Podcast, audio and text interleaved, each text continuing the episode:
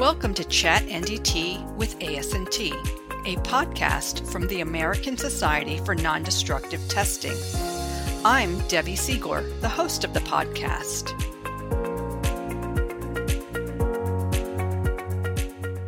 Paul Holloway is president of Holloway NDT in Engineering Inc. He is a professional engineer and an NDT Level 3 in ultrasonic testing based in Ontario, Canada. He provides advanced ultrasonic field services, training, and consulting. Paul earned a Bachelor of Applied Science in Mechanical Engineering and holds a master's degree in Mechanical Engineering from the University of Waterloo in Waterloo, Ontario, Canada. With 20 years of experience in ultrasonic testing, Paul holds numerous patents and trademarks, including the PA-CAT technique and the ERVW block collaboration with PH Tool. He regularly publishes articles for industry journals and hosts a popular YouTube channel related to ultrasonic testing. Well, I want to welcome you, Paul, to Chat NDT with ASNT. How did you first become involved in NDT? Well, I uh, I think uh, like a lot of people, we sort of trip backwards into NDT, and in my case, um, I was working at a, a, company that made construction machinery. Actually, it was it was Volvo, and uh, the crash of uh, if you remember the tech crash of the early 2000s, yes, it yeah it uh, it caused a ripple effect. So it wasn't just people who had uh, stock in tech that lost a bunch of money it was everybody. Uh, and so municipalities that used to buy construction machinery uh, had invested in tech. So then they don't have any money. So then they can't buy road machinery. So me as a young engineer got laid off and um, looking for a job. And of course, there's all sorts of unemployed engineers. And I happened to be at the grocery store with uh, my wife at the time, my girlfriend, and we're in the frozen foods food section. And I see a buddy from university and uh, he says, I said, what are you doing? He says, ah, I'm back doing my master's degree. He's like, you should do it. I'm like, I'm not going to go back and do my master's degree. Come on, I barely made it out of undergrad. And he says, no, Paul, they're desperate. thanks, thanks, Ross. So he says they're desperate and they'll pay you. I'm like, they'll pay me to do a master's degree. He says, yeah, it's, it's called a research assistantship. And all right, you'll you'll get enough food from for pizza and beer and and enough for your tuition, and then you could ride this out. So I thought, well, I had tried for months to get a job and I couldn't. Uh, so I went and talked to the uh, the graduate secretary, and she put me in touch with one of the professors who happened to be my um, one of my my TAs from my second year in university. So I, I recognized him, and he said, "Yeah, if you want to start, we're doing something with pipeline. We've got lasers, and I never finished this thing, uh, so if you want, come in and, and uh, work on that, and you start in January. And that was my introduction to NDT. It was the the laser scanner actually uh, used a positioning system based on ultrasound, uh, and that was it. That was two years, and then. Um, what happened was uh, Acuren or CanSpec at the time bought the IP for it and uh, moved me and my then wife, uh, my now wife, to Edmonton, and I was in NDT, and I did not know what those letters meant before I got into it. Wow. It seems like everybody has this just like chance encounter story, or they knew someone that knew someone, and that's how they got into NDT. Yeah. Yeah. Uh, tell me about your current like certification and training. Sure. Uh, I've always been uh, interested in ultrasound. Um, I'm kind of a music buff, so uh, I always wanted to do something with sound waves.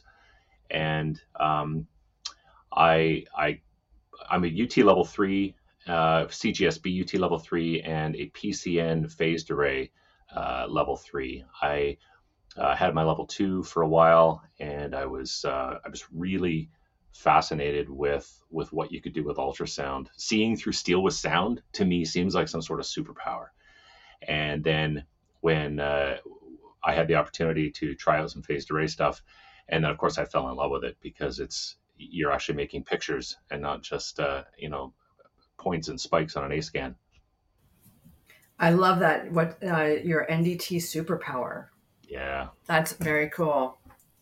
So you're an engineer and an NDT technician. How does one complement the other? Oh, that's uh, yeah, they, a lot because uh, an understanding of of the basics of the physics of what's going on really gives uh, me an insight as to what we're doing with ultrasound.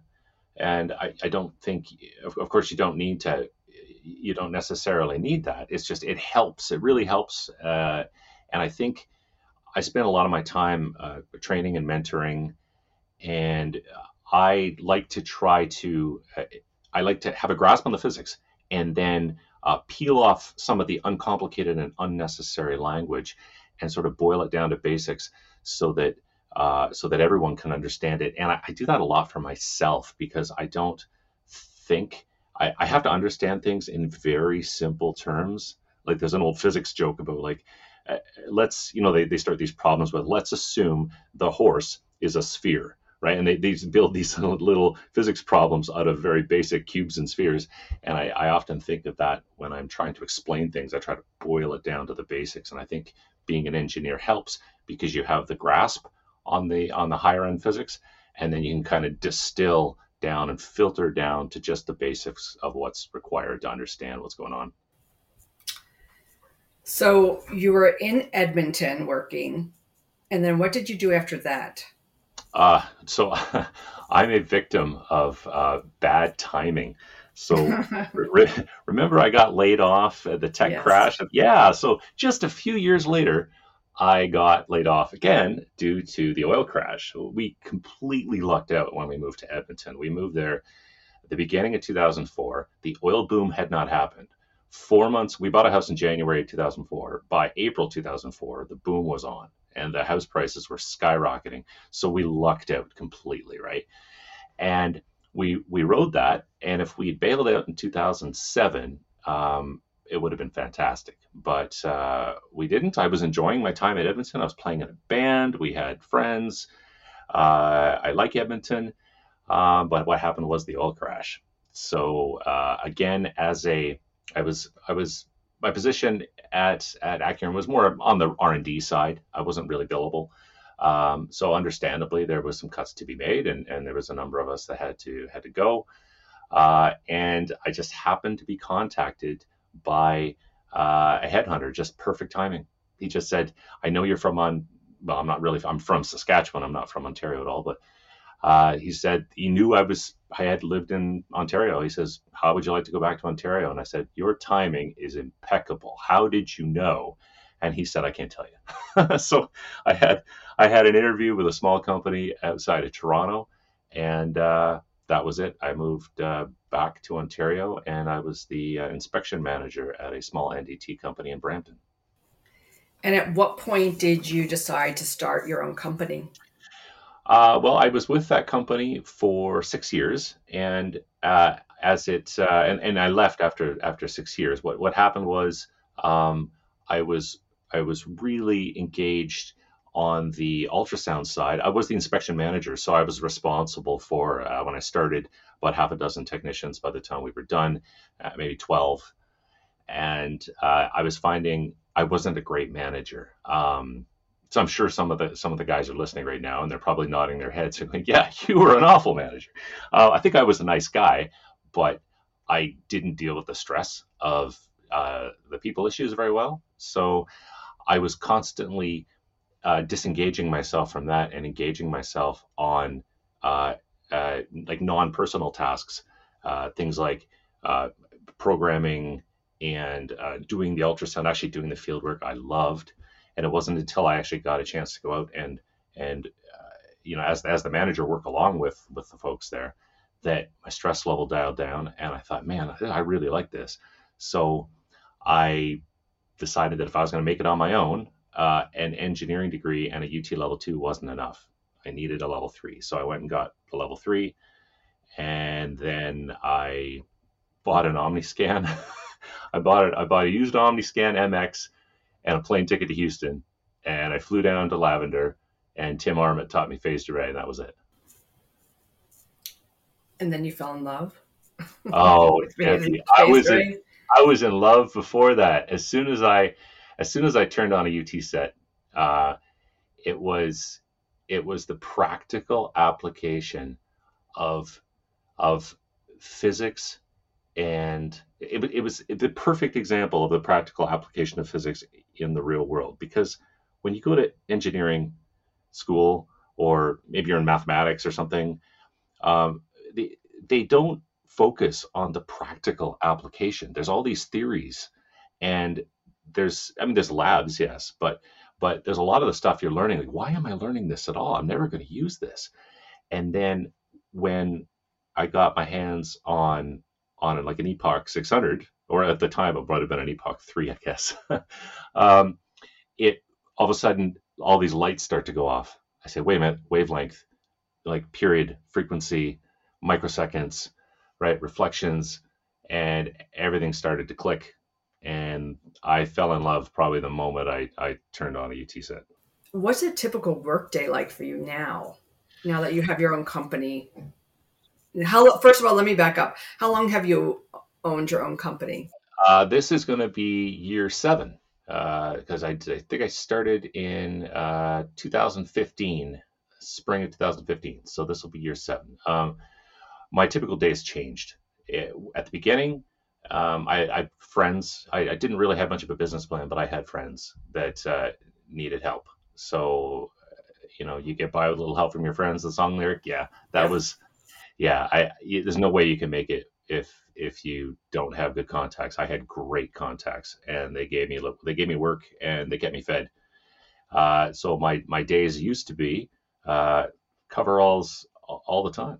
Uh, you know, coveralls and driving around in my my Honda with a UT set in the back, and uh, and you know scrubbing welds. And now, uh, as I as I made more contacts for things like consulting and level three stuff, um, uh, I started to go more that route. I'm probably 50 50 right now. I do a lot of work offshore, um, Canada East, and uh, I really enjoy that. A lot of phased array and uh, ultrasound but I'd say half of my time is devoted to level three consulting for ultrasound for clients, uh, primarily all over Canada. And then I had to scratch that mechanical engineering itch because I started in design and I just can't stop. So I I've been tinkering with with uh, I do I design calibration blocks with PH Tool. Uh, I work with Gyra. Um, I work uh, with um, I have another company that I use uh, to uh, sort of get that scratch that itch a little bit. I know you are working on a number of research and development projects. Can you share with our listeners what you're working on and why? Sure. One of them is called PA-CAT, which stands for um, it's a it's a it's a phased array approach to inspection of contact point corrosion. So uh, basically, they used to call it cups uh, which is a horrible term because corrosion under pipe supports CUPS cups doesn't make any sense. The corrosion's not under the pipe supports under the pipe. So uh, prefer to call it touch point corrosion or contact point corrosion. Um, that one is uh, used phased array set with two probes and uh, in pitch catch, and we sort of broadcast sound. Uh, we try to squeeze it underneath the uh, corrosion, and then using some math and some modeling, we're able to determine um, the amount of metal missing, uh, create like a river bottom path. And the uh, the interesting thing about this technique is that uh, it doesn't involve any new hardware. So uh, what I'm I'm a one man show. I can't when something new comes out, I look at it and I go, "Gosh, that's nice, but it's expensive and I can't afford it." Meanwhile, I have a perfectly good uh, phased array kit. So so do many other companies. So I I tried to come up with something, and we have uh, that works with the equipment that you already have to uh, do that sort of work. And I'm really lucky to be working with uh, both of the Ginzel brothers. The the Robert and Ed Ginzel here in Canada are. I will say they're the godfathers of NDT in Canada, and both of them are probably now going to tell me that I'm wrong. Uh, but I'm really lucky to be working close with both of them uh, and uh, they're a great resource. What does the future hold for PA-CAT? Well, we are rolling it out to uh, clients in uh, primarily the United States right now and some in Europe.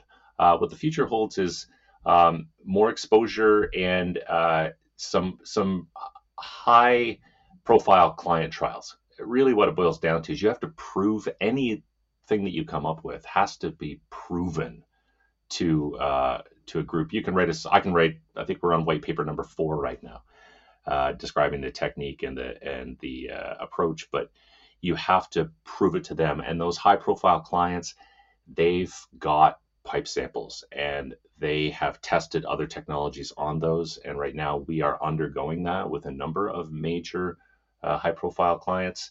And once it becomes adopted by them, I expect that the PACAT client base will increase. It's a it's a uh, like a subscription model. You, it, it, you basically licensing the use of the algorithm. So the NDT company uses the stuff they have to acquire the data, and then they upload the data to a cloud server, and that cloud server and the algorithm that is essentially PACAT.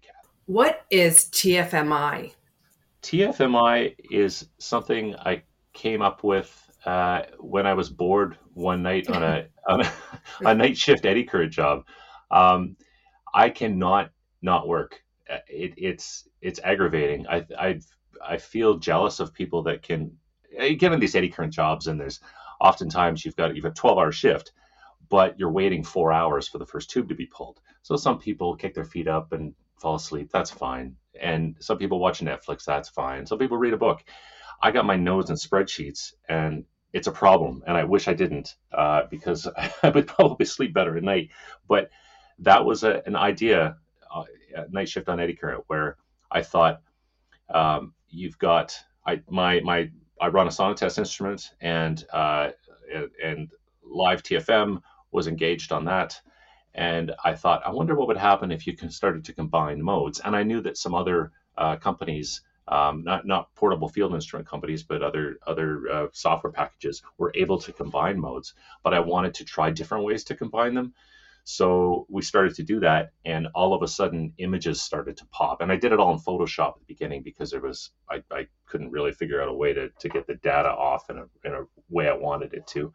And then I showed it to um, to Sonotest, and it went from idea uh, to uh, fully realized concept on an instrument in less than a year.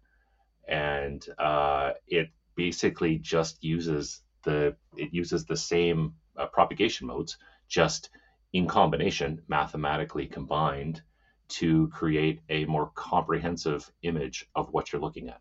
I've watched a few of your videos on YouTube. Can you share with our listeners the name of your channel and why you started it and what you've been doing with it? Sure. Uh, the channel is just called Holloway NDT. If you just sort of pound that into the Google machine, you'll you'll come up with it. Um, and it's basically it's it right now it's all ultrasound based, and it was an avenue for me to uh, try to describe uh, some of the things that that I know and try to uh, sort of deliver that to other people in a nice bite-sized chunks because all my videos I try to keep to five minutes ish or less. Um, I find that if you if you say, "Oh, how do you take the headlight out of a out of a 93 Accord?" and you type that into YouTube, you'll get this 28 minute video. I don't have 28 minutes, so I took that approach with uh, my YouTube videos. I thought, okay, somebody wants to do a transfer correction and they want it now, right? Short attention spans, just like me. So I thought, if you keep that little counter to five minutes or less, and you put lots of pictures then everybody's going to go, oh, okay, because that's the way I think. I do them half for myself because I need to be able to explain things uh, thoroughly as a level three UT. Th- things like uh, echo to echo, right? It, it's if, if I stand in front of you and wave my hands, it doesn't make a whole lot of sense. But if I have a, uh, an actual really nice diagram to explain why echo to echo works, then you can go, oh, okay, I see now. So I, I do it for myself so that when I'm finished, I go, okay, that's the way I'm going to explain it to people. I like that because I want just let's get down to like what I like is get rid of the superfluous and just tell me how to do something. Yeah. Yeah. I don't want to watch 27 minutes and then it's like really you could strip away 24 minutes. Yes. so the funny thing about the videos is that they start at about 55 minutes. I just did one uh, yesterday and it's a 5 it's a 5 minute video, but I am so bad at it that it takes me an hour to tape it. It takes me about about an hour or two to get my sort of my my diagram of talking points. It takes me an hour to tape it, and then it takes me at least four hours to to mix it.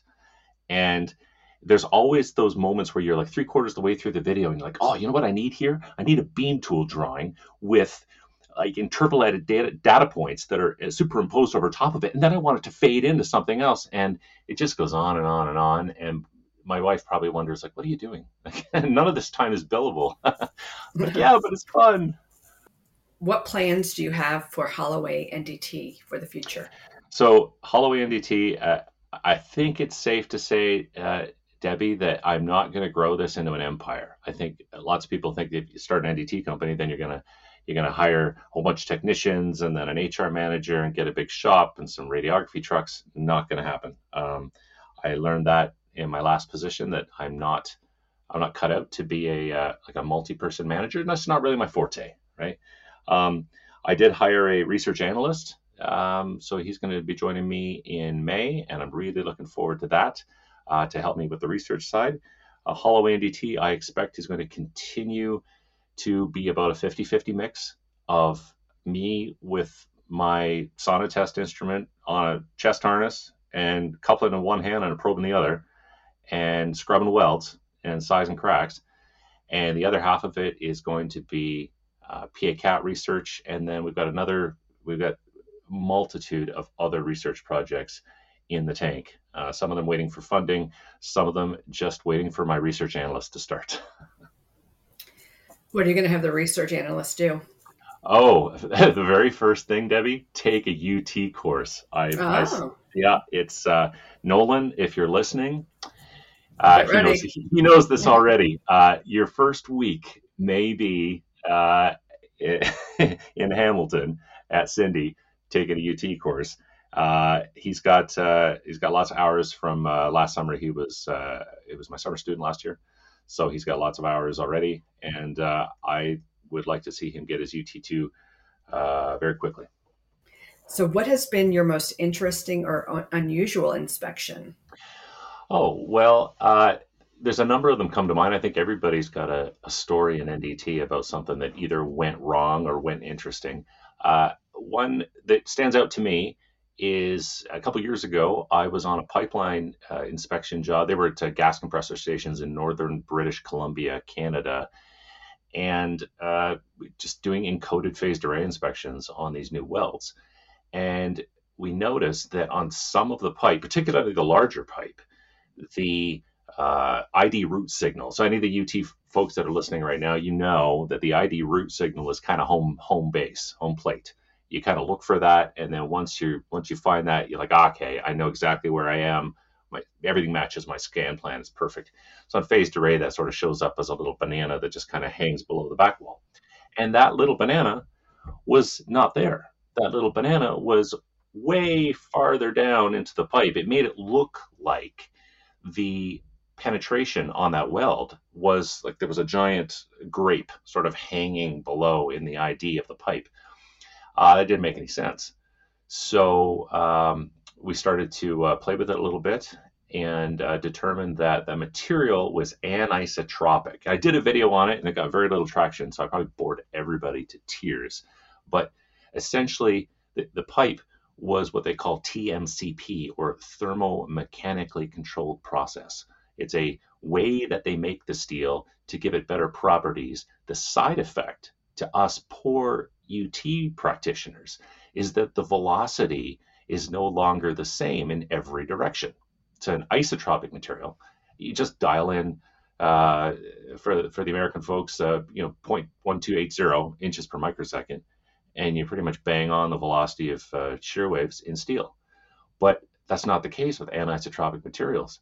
It might be 1280 at 45 degrees and then 1400 at the high angles. So what happens is it makes your your S scan on your phased array image look like it's melting and kind of sagging off to the right hand side.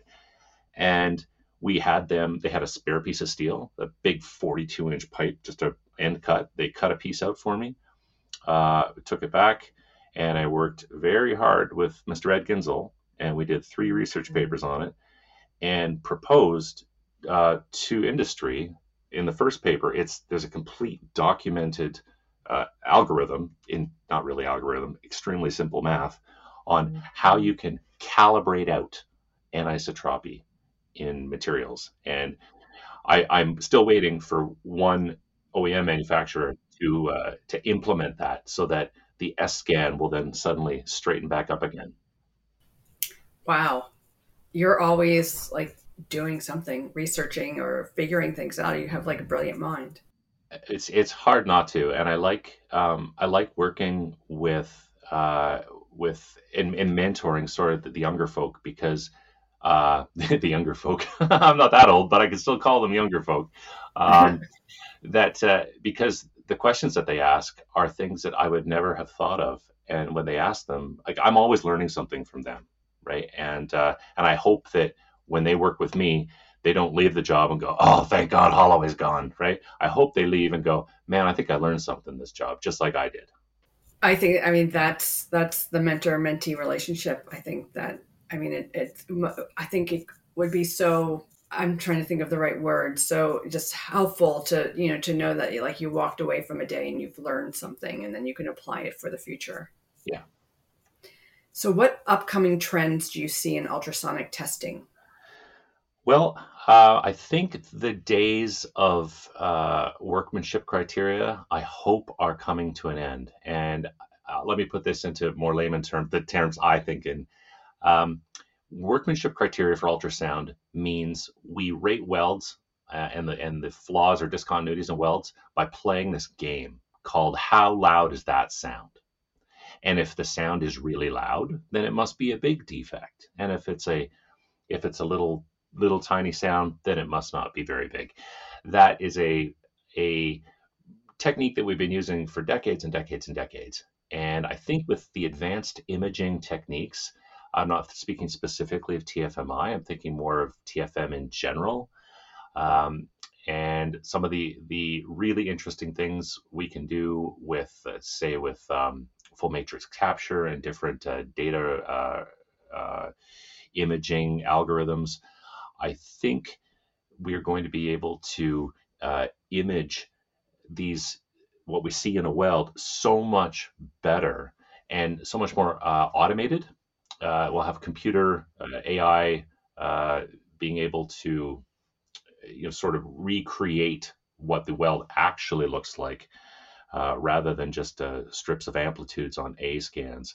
That's where I think it's going. I think um, phased array should be the uh, the sort of status quo for weld inspection. And then we we build on top of that with FMC. Okay. So, what would you tell a recent high school graduate about why they should enter the field of NDT? That's a good question. Uh, well, I think, again, I'll go back to a point I made earlier that NDT is the perfect uh, marriage of physics and practical application. I think that for, for one, the the challenge in NDT is it's a physical challenge because there's lots of moving around and, and getting dirty and staying up late. So that appeals to some people. Uh, there's there's lots to appeal. It can it can uh, challenge your scientific mind, and I think there's there's lots of people who don't get into trades because they think that it's not scientific enough or it's not enough uh, use of of equations and math and and all that stuff. The important stuff I learned in high school and went to university for. I'm like, you are going to use it. Uh, NDT is so vast that you can have and you could be an NDT researcher uh, with with you know any of the techniques. You know, eddy current and ultrasound are just loaded with math problems uh, left to be solved. So I think it, it should be appealing to uh, a high school graduate, regardless of whether they're they're um, you know whether they they are pushing more towards the post secondary or pushing more towards the trades. I think NDT kind of bridges both of those sides. So now I know you're a musician. Um, would you say that you are more Rush or more Triumph? for, for listeners who don't know, Paul is from Canada, and Rush and Triumph are bands from Canada, and one is more popular and long and longer lasting than the other. Would you agree? I, I, I would agree, Debbie. And anyone who doesn't say Rush uh, is not coming to my birthday party. I right? am I am wearing my Voivod t-shirt today. Voivod is a very long-standing Quebecer heavy metal band, which I really, really like. That's another uh, another Canadian icon. Um, I'm definitely, definitely more Rush. I, I, I cried a little bit when Neil Peart died. Just a you know, just a little bit. Who's your favorite band? Who is my favorite band? Well, uh, I'm gonna have to say it's Rush. It, it they just put out so much quality material over 40 years. I have everything they've ever done. I have a giant picture on my wall that my wife hates. Um, and I even put a couple Rush Easter eggs in some of my videos. And my buddy Jeff Ladia was the only one to guess. So he, I already gave him a t shirt for that. oh, that means I'm going to have to go back and look. Is it? It, it is. It's in, if, if anybody's listening, it's in the video that has the eye chart. Okay. So, what are you doing with your music? Uh, so, I have a project called Skeptosphere, um, which uh, I play uh, rhythm guitars and keys, and I work with a. Uh, I write music with a guy named Alex, who was in a band when I lived in Edmonton. He was uh, he's in Brazil, but when I was in Edmonton, he happened to live in Edmonton, and we had a band. And uh, then when I left Edmonton, we just kept in touch. And he writes, I write. We're both busy with our work, so it takes a long time. But we uh, have a drummer, uh, hired a drummer for the first four songs from California named Mark Zonder, who's just absolutely fantastic. He's a he's a heavy metal icon and uh, really great to work with. And it, I mean, it's not really a big big secret. It, it does a little veer a little bit onto Rush territory a little bit, but uh, it's just a just a slow burn, right? Just a, a song every year or 14 months, just to keep us keep us going. To scratch the creative itch.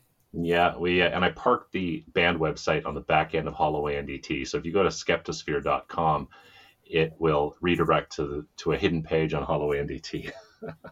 um, do you, are there any? Is there anything that you think I've missed in during our conversation?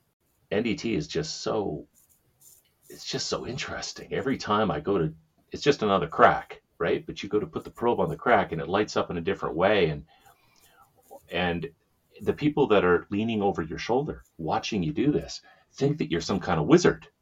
And all I did was turn the set on and, and load up my setup. It's just a crack. I'm just going to show you what the crack looks like. And they go, wow, look at that. That we've never seen that before. It just makes you feel like you've got a superpower. So what are like in how do we explain to people the safety aspect that I mean basically what the NDT professionals are doing I mean aren't they saving the world aren't they saving people from unfortunate yeah. or unforeseen accidents. Can you sort of expand on that? Sure. Our, our job is risk mitigation.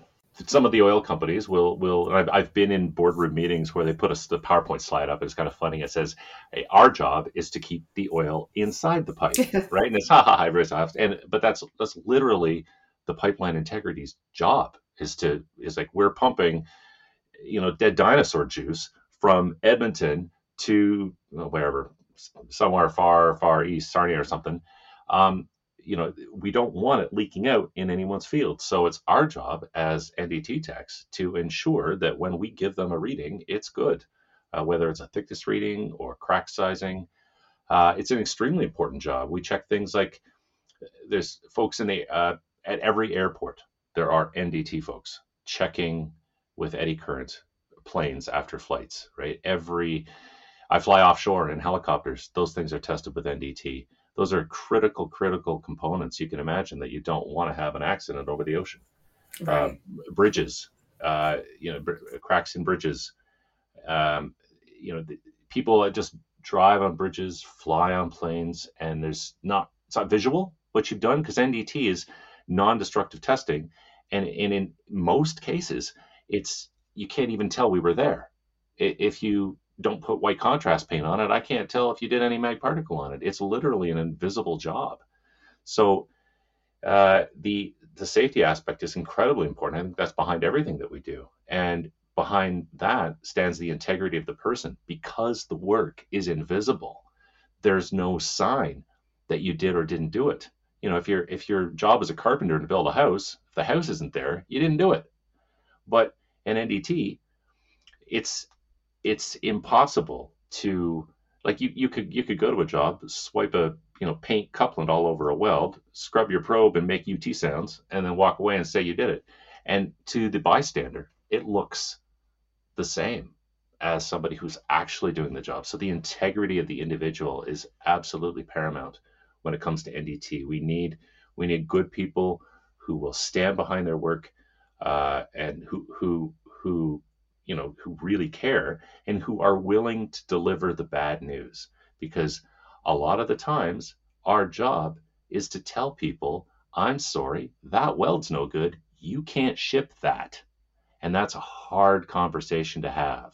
So you've got to have the constitution to be able to sort of take a deep breath and be able to deliver that in a political politically correct enough way to get your message across and you know not start a fight so it's hard to do have you received pushback when you gave um, when you told someone that they could not ship a, um, an item absolutely i absolutely have i've had uh, i've had the client get angry um, up in my face. I've had them call in their welding engineer. I've had them tell me that they're wrong or that I'm wrong. And that's fine. I, am sure I've been wrong. I'm sure there's lots of people listening that go, "Oh yeah, I remember when you were wrong," and that's fine. You know, we all we all strive to do better today than we did yesterday, and that in in that sentence is the admittance that yesterday was not my best. Right? Just by trying to do better, everything you've already done is no longer as good as what I should do today. Um, but there are clients who you just need to divorce yourself from. There, there are clients where you find something and they go, wow, thank you. We didn't know that was there. No one else had found that before. We ground into it. We found it. Yes, thank you for those are great clients. And there's other clients, and I know everybody's probably nodding that you find something and they argue with you. They'll call in somebody else who doesn't find anything. And those are the clients you just divorce yourself from. You just say, thank you very much pay me for my time, I'm out of here because my job is to tell you if there's anything in that weld and whether it fails code. And if you don't like the answer, I didn't write the code. I'm out of here. Well, Paul, it was great to talk to you. Thank you so much for joining me on Chat NDT with ASNT. I really enjoyed this. Uh, I think our listeners will too. Thank you very much, Debbie. Thank you for listening to Chat NDT with ASNT. For more information about our organization, please visit our website at asnt.org. You can also connect with us on social media at ASNT Info on Twitter, Facebook, LinkedIn, Instagram, and YouTube. Chat NDT with ASNT is copyrighted by the American Society for Non-Destructive Testing. ASNT, creating a safer world.